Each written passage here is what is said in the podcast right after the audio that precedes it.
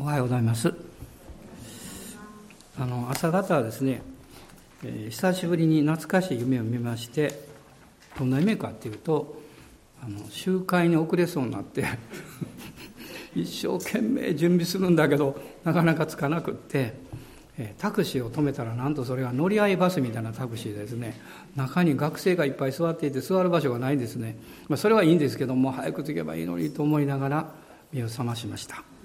とっても疲れました、えー、本当そんな夢見るの久しぶりなんですけどね、えー、何か、えー、慌ててるところがあるのかなとか思いながら、えー、意識の中ではないんですけどきっとどっかであるんでしょうね。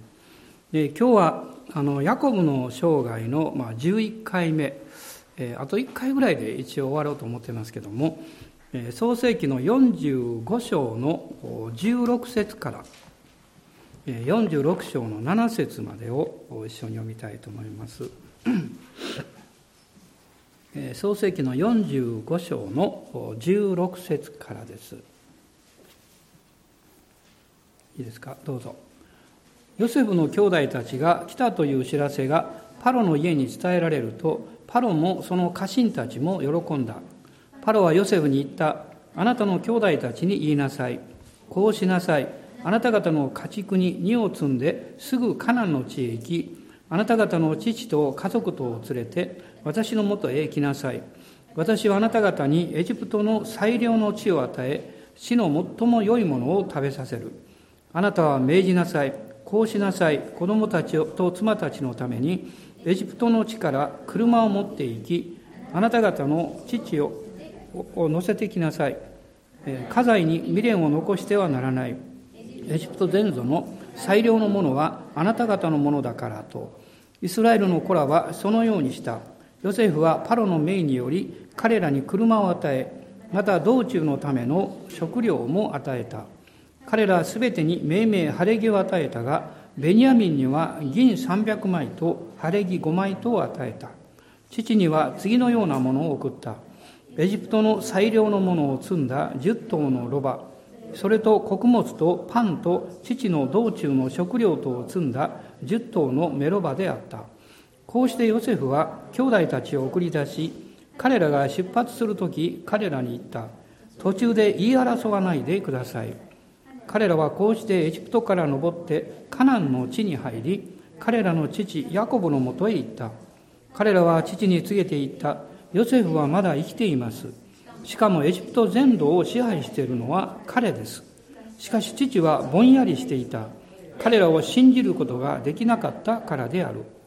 彼らはヨセフが話したことを残らず話して聞かせ、彼はヨセフが自分を乗せるために送ってくれた車を見た。すると彼らの父ヤコブは元気づいた。イスラエルは言った。それで十分だ。私の子ヨセフがまだ生きているとは私は死なないうちに彼に会いに行こう。イスラエルは彼に属するすべてのものと一緒に出発し、ベールシェバに来た時、父イサクの神に生贄を捧げた。神は夜の幻の中でイスラエルに、ヤコブよ、ヤコブよと言って呼ばれた。彼は答えた。はい、ここにいます。すると仰せられた。私は神、あなたの父の神である。エジプトに下ることを恐れるな。私はそこであなたを大いなる国民にするから。私自身があなたと一緒にエジプトに下り、また私自身が必ずあなたを再び導き上る。ヨセフの手はあなたの目を閉じてくれるであろう。それからヤコブはベルシェバを立った。イスラエルの子らはヤコブを乗せるためにパロが送った車に父ヤコブと自分たちの子や妻を乗せまた彼らは家畜とカナンの地で得た財産を持っていった。こうしてヤコブはそのすべての子孫と一緒にエジプトに来た。すなわち彼は自分の息子たちと孫たち、自分の娘たちと孫娘たち、こうしてすべての子孫を連れてエジプトに来た。幸いの妻、ラケルをベニヤミンの誕生と引き換えのようにまあ、ヤコブは失うわけです。まあ、12人のこの男の子を彼はまあ得るわけですけれども、まあ、ヤコブはその後、その愛情を11番目のこの最愛の妻ラケルが産んだ最初の息子になりますがヨセフの方にこの愛情を向けるようになっていきます。まあ、人間のまあ、偏愛のような部分がここにあるんですけど、まあ、それがまあ人なんだなというふうに思うわけですね。そして37章を見ると、まあ、ヤコブはヨセフを愛して袖付きの長服を作ってやったというふうに書かれています。この袖付きの長服っていうのは立場とか権威とかそういうものをこう表しているわけです。でヤコブがそういうふうにすることによって、えーまあ、そこに、まあ、兄たちのこの妬みをこう買うようになりますねヨセフがですね。でそこでヨセフがまた、自分が神様からこう二度この夢を見てそれをこうわざわざ兄たちにも告げるわけです。まあ、ますますこの兄たちのヨセフに対する妬みと怒りがこう増し加わってしまう。さすがのお父さんもこの31節から30、えー、ごめんなさい、えー、10節から11節を見ますとあのヨセフに対して少し戒めていますね。ヨセフが父や兄たちに話した時父は彼を叱っていったとこう書いています。しかし11節には兄たちは彼を妬んだが父はこのことを心に留めていたと書いています神様からのビジョンというのは妬まれますでも信仰を持ってそれを受け止める人にはそれが心にいつまでもとどまっていてやがてそれが実現してくる日を待ち望むようになります。このヤコブの心というのはどちらかっていうとそれを信仰によって受け止めようというそういう気持ちを持っていたんだということが、まあ、分かるわけです、まあ、その後ヨセフが兄たちによってこのエジプトに奴隷として売られていってしまう。37章の31節から35節の中にそのことが書かれているわけです。まあ、ヤコブは、獣に噛まれて死んだというふうに言われたので、まあ、それをそのまま信じるわけですね。まあ、彼はどんなにつらかったか想像しますともう深い深い悲しみだと思います私の人生にも幸せいっぱいの時がありますしまた試練や苦痛の時もありますし悲しみがありまたこの別れの時というのもあるわけです。しかしそれら全てを全能の神様の御手の中に委ねて信頼することができる人は幸いであると思います。あまりにもその悲しみや痛みが激しいので私たちはどうしてですかというふうに神様に叫ばなきゃいけない。そういうこともこの起こると思うんですね。時としてこの予部のような告白をする必要があるかも分かりません。主は与え主は取られる。主の皆は褒むべきかな。それは理由は分からない。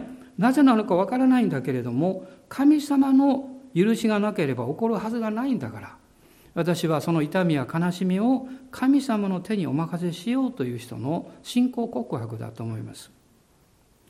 神様はやがてこのヨセフというこの11番目の息子彼を選んで彼を通してイスラエル民族の将来の道をこの備えていくという計画を持たれるわけです。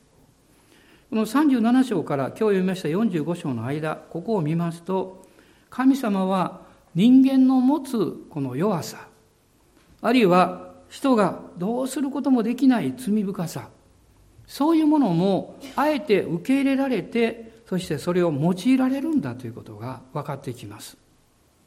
私の心の領域には自分でもあまり見たくない領域がありますし思い出したくない記憶の部分もあります。あるいはそれをそれとよく似たものを見るともう悲しみがあふれてくるという経験さえもやってくるわけです。しかし神様はそれらのことをみんな知っていらっしゃいますしそれらのことをあなたからあえて全部取り除くことをなさらないとすればそこには何か目的があるはずですこの37章を見ますとそこにはヤコブの偏愛とヨセフの無邪気さそして兄たちの妬みというのが書かれています。そしてその後半では、このヨセフがエジプトに奴隷として売られてしまって、またヤコブは死んだと思って深い悲しみの淵に陥るわけです。38章には突然このユダとタマルの話が出てきます。まるでヤコブのこの物語が中断されるかのように出てくるんですけど、これは理由があります。それは、このユダとタマルを通してペレツが生まれます。このペレツという人物は、このイエス様のこのメシアの家系の中に出てくる人物なんです。ですから、そういうこの出来事が挿入されているわけです。そして、39章から41章というのは、エジプトで奴隷になったヨセフがパロに次ぐ2番目のですね、地位、エジプトの最小にまで上り詰めていく驚くべき物語が出てきます。まあ、まさにこれは映画化できる内容ですね。まあ、そこでヨセフはマナセとエフライムという二人の息子を持つわけです。マナセとエフライムは、えー、ヘブル人であるヨセフとエジプト人である奥さんの間に生まれた子供です。しかし彼らはこの十二部族の中に加えられていきます。こういうふうに見るとですね、神様の約束を受け継いでいったこのイスラエルの民族というのはそこにいろんな人々の血が入っているということがわかります。まあ、マナセというのは忘れるという意味だそうです。神様は苦しみを忘れさせてくださった。そしてその次にエフライムが生まれます。エフライムは豊かにされるという意味です。神はその苦しみの地に豊かさを与えてくださった。あなたがイエス様を信じると、あなたの人生で恵みを受ける部分は実はあなたが苦しんだ部分です。あなたが痛みを負って悲しんで涙を流したそのところに神は慰めだけではなくって実を結ぶように導いてくださいますまたやがてこの42章から45章というところには興味深い話が出てきます。それは神様はヨセフを通してパロが見た夢を解き明かしなさいます。7年間の大豊作とその後に来る7年間の大飢饉。そのことが予言されます。そして実にですね、この飢饉という自然災害を神様を用いられて、ヨセフが、えー、兄たちと、また弟ベニヤミンと出会うということが導かれていきます。まあ、ここに神様の摂理の偉大さというものがあると思います。私たちは何かクリスチャンや教会やそういうこう信仰に関わることを神が用いられると考えてますけど神様は全てを用いられますこの飢饉がやがてヨセフのところにヤコブとその70人の家族たちがエジプトに移住していってそこでエジプトのにおいてイスラエル民族が誕生するんですけどそういう歴史の大きな計画というものがこの自然なこのに思えるこの基金が用いられてそれそのことが起こるということです。まあ、そういうふうに考えると皆さんが今置かれている環境とか状況とかなぜ私の家族にそういうことが起こってくるんだろうとかどうして職場にはちょっとあの嫌な人がいるんだろうかとかですねあるいは私の近所にこういう問題がある人がいるとかねでもそれは意味があります神はそれらをひっくるめてあなたの人生の中にご自分の計画というものを表そうとしておられるわけです。やがてヨセフは17歳の時にエジプトに奴隷におられました。30歳で宰相になりました。13年間があります。そして夢を解き明かして、最初の7年は豊作でした。その後飢饉が来まして、多分2年目の終わり頃だと思います。ですから、ヨセフ39歳の時です。もう故郷から離れて、もう22年が立ってしまっていた。その時に神はですね、突然、このヤコブとの再会というものを導いていかれるわけです。で今日読みました45章の26節実はここから、まあ、いよいよ神様がヤコブを動かし始められる。そのことがこの始まっていくわけです。えー、今日読みましたところの中にあったんですけどこの26節の中で、えー、兄たちが、まあ、息子たちですね彼らはヨセフが生きていたということが分かってそしてヨセフにお父さんと全家族を連れてエジプトに来なさいという招きを受けたのでそれをお父さんに告げるわけです、まあ、これが26節にあります。彼らは父に告げていった。ヨセフはまだ生きています。ヨセフはまだ生きています。私はこのことを考えた時に神様ってすごいなと思うんですね。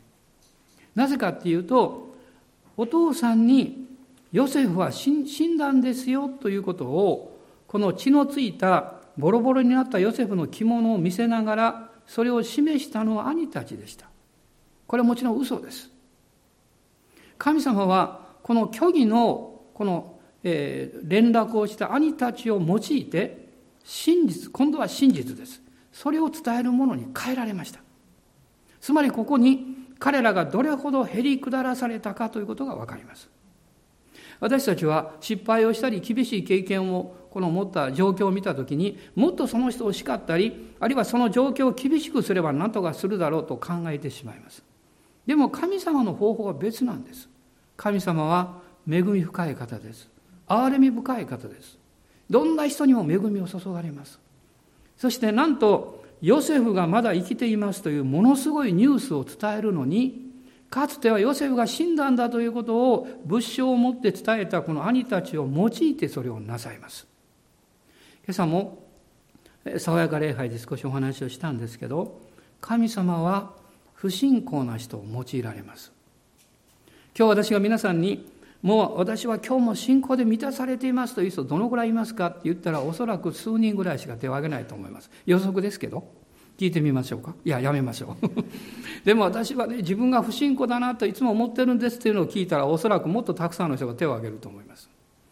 でも今日申し上げたいことはあなたが不信仰だと思う時それはあなたが神様を信じていないということではないということを知っています。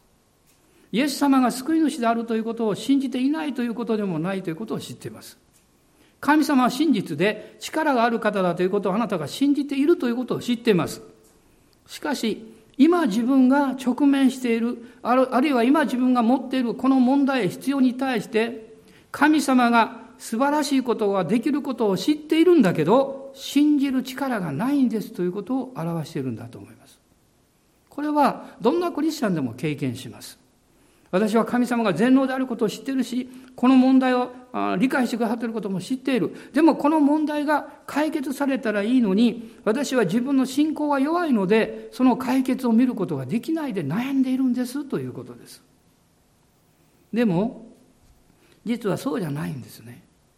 神様はそのようにうめき、傷んでるあなたをご覧になって、あなたが愛を持ってそのことを考えようとしているということを理解してくださるんです。悩まなければ愛情は明らかにされないんです。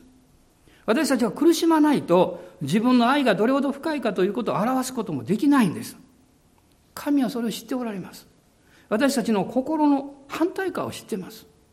あのイエス様を三度知らないと裏切ったペテロにイエス様は3回尋ねました。ね、あなたは私を愛しますかと言いました。ペテロは戸惑いました。どうしてそんな質問するんですかって、その質問ほど私に辛いこと、質問はないんですと。あなたがそう質問すると、私があなたを裏切ったことがもう、もう目の前に浮かんでくるじゃないですか。でもイエス様は何をペテロに思いかす、え、思い出させようとしたんでしょうか。それはペテロがイエス様を裏切ったという出来事の記憶ではなくて、本当はイエス様を愛していたのに、そのように言ってしまったという自分のこの、え、痛み、傷ですね。そのことを明らかにしようとしてました。つまりそれは、イエス様はすでに許していらっしゃったけれども、ペテロはそのことを自分で許すことができなかったからです。ですからペテロはついにこういうふうに言いました。主よ私があなたを愛していることはあなたがご存知ですと。イエス様はそのことを否定なさいませんでした。そうだ、ペテロはそうですよと。あなたは私を愛していたんですよ。でもあなたは状況に恐れを持って否定してしまった。でもそれによってあなたのうちにある私に対する愛がなくなったわけではないということを私は知っていますよということです。ですから、その愛を思い起こさせようとしたんです。今日皆さん、どういう状況にいらっしゃるんでしょうかあなたは自分が弱いと思ってるかもしれませんし、またこんな失敗してしまったと自分を責めてるかもわからないし、私はどうしても人に愛されることができないほど嫌な人間なんだと勝手に思ってるかもしれません。しかし、あなたの本心は、私はそういうものでありたくないと思ってるはずです。そして神様はそのことをよく知っていらっしゃいます。ですから、ある意味であなたをへり下らせます。あなたが自分でそうできないにもかかわらず、主よ私はあなたを信じますと告白するように導かれます。そのような助けを与えられます。兄たちはお父さんに言いました。ヨセフはまだ生きているんですと言いました。そしてその後で彼らはこういうふうにも言ったんです。しかも、エジプト全土を支配しているのは彼です。すると、お父さんはどう答えていいかわからなかったんですね。そりゃそうだと思いますよ。で、もう、えー、なんと22年間もヨセフは死んだとずっと思ってるわけですから。生きてるって言われたってね、どうしていいかわからないですよ。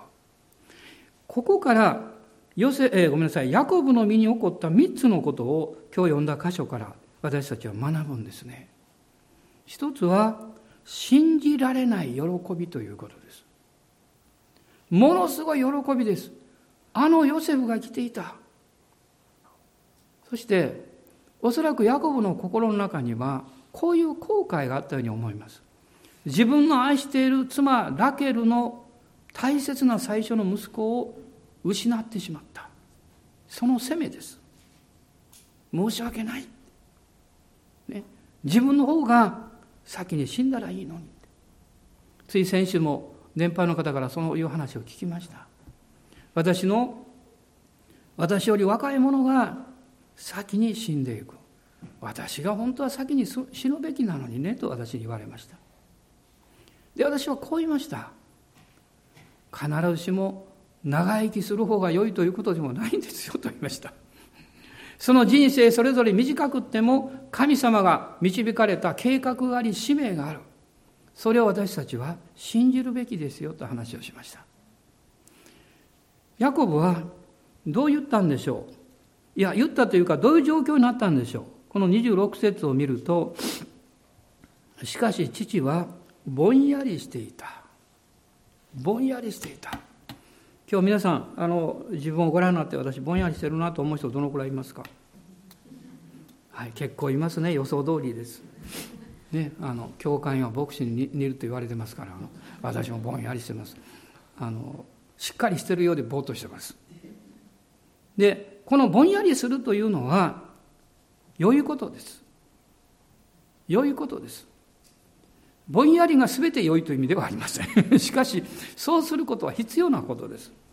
時には私たちは思い込みすぎてそしてそれを追い詰めることによって自分を傷つけたり結果的に他の人を非難する結果を生み出してしまうんです。私は日本語というのはそういう面ではいい言語だなと思います。私は英語が少し分かります。ですからこの日本語と時々比較するんです。通訳をしますとそのこのことはどう言おうかと思う時に日本語で話をするとぼんやり表現できるんです。いい場合もあります。もちろんえー、もっときちっと話そうとするときになんと日本語ってこの言葉の表現数が少ないんだろうと思うことがあります。でもそれが助けになることもあります。それは物事をこう最後まで追い詰めていくと何かそこに結論を出さなきゃいけないからです、私は新学生の時にどうも私の同級生が私のことを非常にシャープだと思ってたそうですで、ある兄弟が、私が卒業する前にこう言いました。この分ね、これから君が奉仕に行くときに、あんまりシャープになったらダメだよと言われました。私はシャープの,、ま、あのボールペンは好きですけど、まあこのね、あれは好きですけど、で、そう言われて、はっと気がつきました。つまりそれはどういうことかっていうと、自分の心の深いところに物事をはっきりしないと好きでない傾向があるということに気がついたからです。そのことが悪いという意味じゃないんです。でも、自分の内側でそれをはっきりさせようとすると、周りも騒ぐ結果になるんです。周りの状況ですね。だから、その手前で置いておくことがなかなか難しいわけです。感謝ですね。年を取っていいことは、それが自然にできるようになりました。ぼんやりできるような宝です。あ、そうって言って聞いてるのか聞いてないのかわからないような曖昧な態度をとってますけど、実はそのまま受け止めているわけです。もしヤコブが彼らの言っていることを本当かって言って聞いたらどうなるんでしょう？次、次にこういう言葉が出てくるでしょう。それなら22年前にお前たちは嘘をついたのかって。でもそういうふうには言ってません。ヤコブは分かったんでしょうね。でも彼はこの聖書は面白い表現をしているんですね。父はぼんやりしていた。彼らを信じることができなかったからであると言っています。注意してみてください。彼らの言ったことを信じることができないとは書いてません。彼らを信じることができないと言ってます。つまり彼は分かっていたんですね。その瞬間に、この兄たちがヨセフを妬んでいたのは事実だから、彼らがそうしたんだって分かっていたんです。でも彼は決して責めることをしませんでした。えそして、まあ、その後、えここを見ますと、えー、ヨセフが話したことを残らず話して聞かせたというふうに27節に書いてますね。ヨセフが彼らに話したことを全部話して聞かせた。これは、え45章の3節から5節のところを見ていただきたいんです。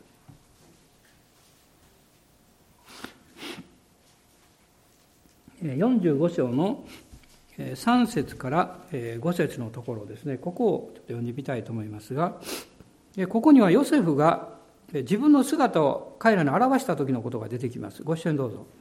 しかしヨセフが声を上げて泣いたのでエジプト人はそれを聞きパロの家の者もそれを聞いた。ヨセフは兄弟たちに言った。私はヨセフです。父上はお元気ですか？兄弟たちはヨセフを前にして驚きのあまり答えることができなかった。ヨセフは兄弟たちに言った。どうか私に近寄ってください。彼らが近寄るとヨセフは言った。私はあなた方がエジプトに撃った弟のヨセフです今私をここに打ったことで心を痛めたり怒ったりしてはなりません。神は命を救うためにあなた方より先に私を使わしてくださったのです。ここでヨセフが兄たちのした行為のことを語っています。えですから、え兄たちはそのことを後悔したと思います。でもヨセフが言ったんですね。神様は今の状況から私たちを救うために先に私を使わされたんだと。このヨセフの信仰の言葉の前に兄たちは言葉を失ったと思います。そんなふうにヨセフは理解していたのか。そして彼は、彼らはですから、ヨセフが言ったことをそのままお父さんに告げたんです。この時に、ヤコブもヨセフの言葉の中に溢れている神の計画と恵みを理解したはずです。ですから彼は弟たち、あ兄たちを責めませんでした。えそして、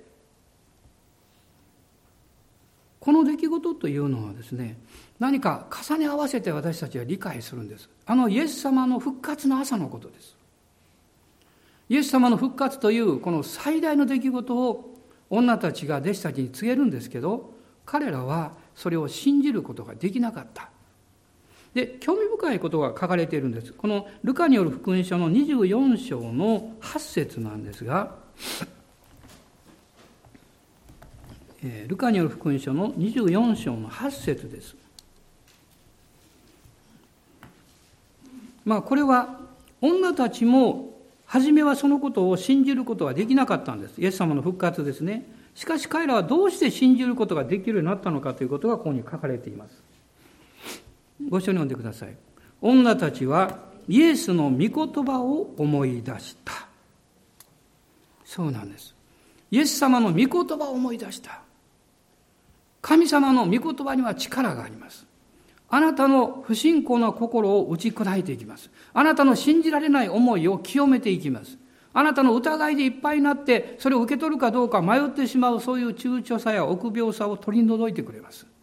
神の言葉は生きていて力があるこのヘブル書の4章の12節に書かれていますこの婦人たちはイエス様の言葉を思い出したんですあのエマオの途上の二人の弟子たちもイエス様がこの聖書から解き明かしてくださった時に、あ、この方はって気がつくんです。私たちがいろんな状況を経験して、どう受け止めていいかわからない時、あなたが真っ先にすべきことは何なんでしょう神の前に出て、御言葉を開くことです。聖書の御言葉が実際に開かれ、そして精霊によってその中身が開かれるときに、あなたは理解しにくいのに、あるいはそのことをまだ十分に納得し得ないのに、信じることができるようになります。これは信仰の霊が触れるということです。信仰の霊があなたの中に入るときに、あなたは分かっていないのに信じる人になります。その気持ちにおいては、信じているような力がないのに、あなたは不思議に信じる人になります。ヤコブは、その後どうなったんでしょうかこの45章の27節に2つ目のことが書かれています。45章の27節です。もう一度読んでいただけますでしょうか。彼らはヨセフが話したことを残らず話して聞かせ、彼はヨセフが自分を乗せるために送ってくれた車を見た。すると彼らの父ヤコブは元気づいたと書かれています。ヤコブは目の前にヨセフが送ってくれた車を見ました。まあこれは解釈上正しいのかどうか分かりませんが、昨べ私はこういうふうに思いました。ヨセフはイエス様の雛形ですから、そういうふうに考えると、まさにこの車というのは、聖霊様の助け主の働きかなと思いました。助け主が来るときに私たちは信じることができるようになります。この助け主が私たちを持ち運んでくださいます。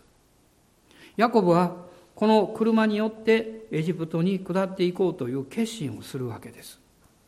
その時に神様がヤコブに現れて三つのことを約束なさるわけです。まあ、これが46章の2節から4節の中に書かれているんですね。三つのこと。まず一つは、私自身があなたと一緒にエジプトに下るということです。この46章の4節の中にそれが書かれています。私自身があなたと一緒にエジプトに下り。なんと力強い言葉でしょうか。私はあなたはエジプトに下るとき祝福するよと言ったんじゃないんです。エジプトに行くのに安全な道が守られるように、ね、当時は強盗もいろいろありましたからそういうふうに守られることを祝福してあげるよと言ったわけじゃないんです。私自身があなたと一緒にエジプトに下るとおっしゃったんです。神ご自身がエジプトに下ってくださる。神ご自身が私たちが使わされる働きの場や生活の場に下ってくださる。時々皆さんこういうふうに考えませんか？そのいろんな問題や辛いことが起こってきた時にあ神様私を守ってくれているんだとか神様はこういう約束をくださって祝福をくださったんだ。でもここを見るとそれ以上のことが分かります。神様ご自身があなたと共にそこにおられます。なんと素晴らしいんでしょう。ここはねもう世の中のもう俗っぽい職場だから。あるいは私がしていることはあんまりうまくできていないから。でも主はおっしゃいます。私自身があなたと一緒にそこにいる。アーメン。感謝します。なんという大きな励ましでしょうか。大人の方もおっしゃってください。主がおられるみたいですねって。おられるんですけど。そうおっしゃってください。大人の人にね。主がおられるんですよって。そして二つ目のことは、この神様の約束です。この3節の中、46章の3節にありました。あなたを大いなる国民にするから。それは祝福するということです。私はここ何度も最近読んでいてですね、あの考えるんですね。神様は彼らに与えられたあの荒野40年を通って、6年間の戦争を通って、そしてこのイスラエルのカナの地にやっと落ち着いて、イサクの時代がやってきて、やがてヤコブの時代がやってきた。でも神様は、その約束の地でイスラエルという民族を起こされなかった。神様が民族を起こしたのはイスラエルの約束の地ではなくって、エジプトの地であったということです。つまりそこで神様は、私はエジプトであなたを祝福するとおっしゃいました。こういうのを言えるでしょう。あなたが使わされている場、あなたが生活している場、あなたはこれは予的だとか、この世的だと思っているその場所、そこで神様あなたを祝福するとおっしゃいます。時々私たちは勘違いするんです。もう早く主がおいでになって、もうね、この忍耐ももう限界に来ているから、ね、早く最後の時が来たらいいのになと、今日も思ってる人が数人はいるはずです。ね、私もね、時々そう思うことあるんです。そんなことあんまりと家内が心配するから言いませんけどね。もう早く召されたらいいなと思うことあるんですははっきり言ってね。でそれは何かこう世の中の嫌になったとかそういう意味じゃないんです。そうではなくって神様は正直言ってあなたの働きを見ていくことは素晴らしいけれどもちょっと疲れましたって思うことがあるんです。うなずいてますね結構多くの方がね。そうですねと思います。でも神様はあなたが、あなたに対してなさせようとしていることだけじゃなくて、あなた自身を強めて祝福してくださいます。ね、主を待ち望む者は、新しい何を受けるんですか？え何ですか？新しい言葉ですか？力ですよ。新しい力を受けるんです。力っていうのはもう言葉の問題じゃないんです。現実に強められるということです。神様は知っておられる。あなたや私は何と弱くて疲れやすいか。あなたや私は何とつまずきやすいか。あなたや私はもう結構ですと言いたくなる。そういう弱いものであるか。だから神様は力をくださるんです。力をくださるんです。皆さん、力を受けるってどう表現するんですか？手話ではどう表現するんですか？えこう、こう、こう？なんかよくわかりませんけど、はい。まあ、とにかく普通ではね、こう力ってこう言いますよね。力とは言いませんよね。力って言います。無意識のうちにそれは受けることを私は連想してるんです。ね、力は内内側から湧き上がってくるんじゃなくて、神様くださるんだって。ね。どうぞ隣の方に力ですよって。力を受けるんですよって。もう何かちょっと疲れているそうな顔を見たら肩を叩いてあげてください。どうぞ講談に来て叩かないでください。ここへこの時間かかるから。でもね神様は力をくださる。それは私たちが弱いものであることを知ってるから。ヤコブはヨセフから来たという車を見て励まされました。精霊があなたの内側においでになってあなたを励ましておられます。アバ父と呼ぶように助けてくれています。そう呼ぶときに力を受けるんですよ。そしてエジプトで祝福するということと、もう一つは、私自身が必ずあなたを再び導き上ると書かれています。でも神様はこういうふうにおっしゃいました。ヨセフの手があなたの目を閉じてくれるでしょう。それは亡くなった人のね、まぶたをこう閉じる仕草でしょう。だから、ここを見ると、え、ヤコブが生きたままで約束の地に戻れるのか、死んでね、彼の骨が戻るのか、ここでよくわかりません。でもその後、ね、その後私たちははっきりわかります。ヤコブはエジプトで天に帰っていきます。エジプトで。ね、でも神様はこの約束を守られました。ヨセフを通して彼はイスラエルに戻って、約束の地に戻って、そしてマクペラのホラ穴にアブラハムやサラやそしてラケルや、ね、一緒のところに、えー、葬られていくわけですね。あごめんなさい。ラケルだけ別ですね。ラケルはベツレヘムの途中で亡くなりましたから。でも彼の愛する先祖たちと一緒のところでこの葬られていくわけです。神様は彼を導くとおっしゃったんです。でもそれはその時に目に見える形であなたが願っている通りにそれを全部行うということではなくって私はあなたの魂が決して迷うことなく、あなたの人生がこのおるべき場所に導かれて、神の計画を成し遂げていく、そのように導くということを約束なさったんです。今日も同じです。神様あなたと共におられます。あなたを祝福なさいます。そしてあなたを導いていらっしゃいます。私はあなたに教え、あなたの歩むべき道にあなたを導くと、このイザヤを通して主がおっしゃいました。今日もですから私たちは信じます。どんなに今の状況がどうであろうが、もうその状況を見て、時には笑ってください。自分を見て笑わないように。ね、人の顔を見て笑わないように。その状況や置かれてるそれを考えた時に笑ってください。ね、お前がどんなに私を攻撃しても、その状況がどんなに厳しいことを訴えても、私は決して敗北者にはならない。私は決して被害者にはならない。私は主を賛美します。主を崇めます。こういう人はどうしようもない人です。敵がですね、どうしようもない。この人はどうしようもないと思います。私たちはそういう人物にイエス・キリストによって変えられています。アーメン感謝します。どうぞお立ち上がりください。主を崇めましょう。この礼拝が終わると、またあなたはエジプトに帰っていきます。あなたの生活の地に戻っていきます。でもそれは主が共におられる場所です。主はこのあなたが教会を出るとき玄関でまた元気でね、一週間後にねとおっしゃいません。私はあなたと共に行くとおっしゃっています。そしてあなたをその地で祝福すると約束しています。あなたをそのところで導くと約束しています。私たちはそれを信じます。アーメン。今両手を挙げて主をあがめましょう。アーメン。ハレルヤ感謝します。主が全てを与えそして導いてくださいます。アーメン感謝します。ハレルヤおーイエス様感謝します。今自由に主をあがめましょう。嘆きや悲しみに負けないようにしましょう。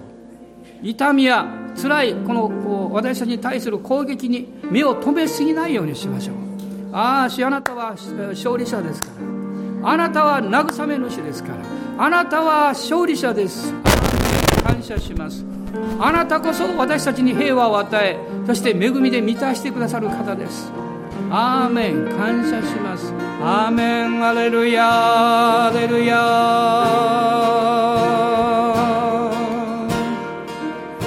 おー。アレルヤアレルヤアメン。アレルヤコブのように聖霊様によって元気になります。アーメン。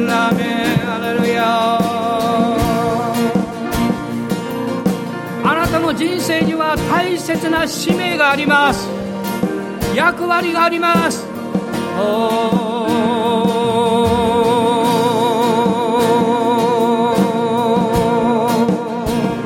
アーメンアーメンアーメンアレルヤ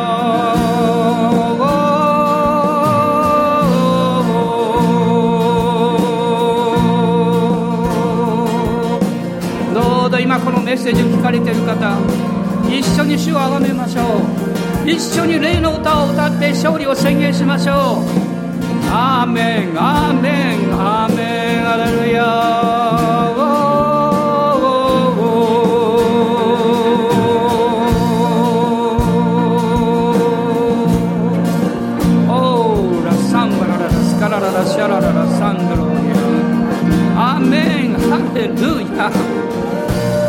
この礼拝で疲れが癒されます。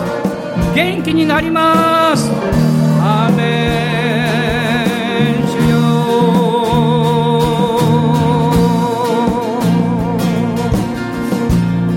風邪をひいたり足腰が弱っていたりする方心配しないでください。主があなたを愛して支えてくださいます。病を出ていきなさい。アメンアメンアレルヤ肺がきれいになります。肺の領域がきれいになります。主が癒していらっしゃいます。あなたの器官が癒されます。アメンアメンアメンアレルヤ。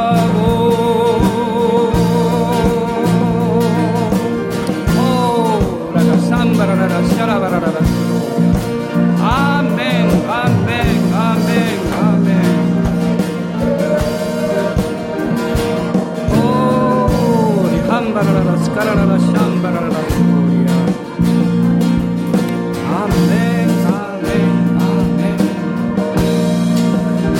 何か失ったでしょうかある人は喜びを失いましたある人は平安を失いましたでも今日それを取り戻しますある人はお金を失ったかも分かりませんしあなたの大切なものがどっかに行ってしまったかも分かりませんでも私たちは知っています主が与え主が取られます主の皆は本べきかな。アーメン。ハレルヤ。物を失っても何かを失っても敵は私たちから喜びを奪うことはできません。信仰を奪うことはできません。ですから主を褒めたたえます。アメン。ハレルヤ。おーハレルヤ。おーハレルヤ。アーメン。アーメン。今一緒に賛美しましょう。あのヨブの信仰を思い出して主を賛美しましょう。アーメンアーメン。主を込め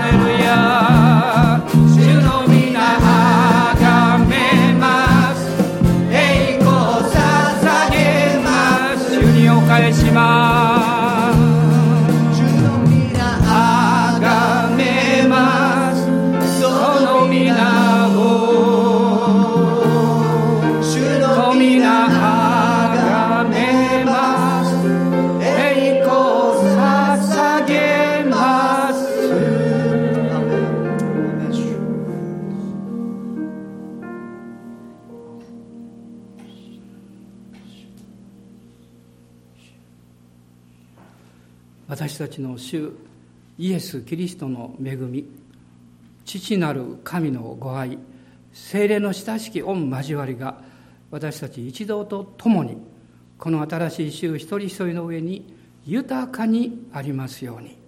アーメン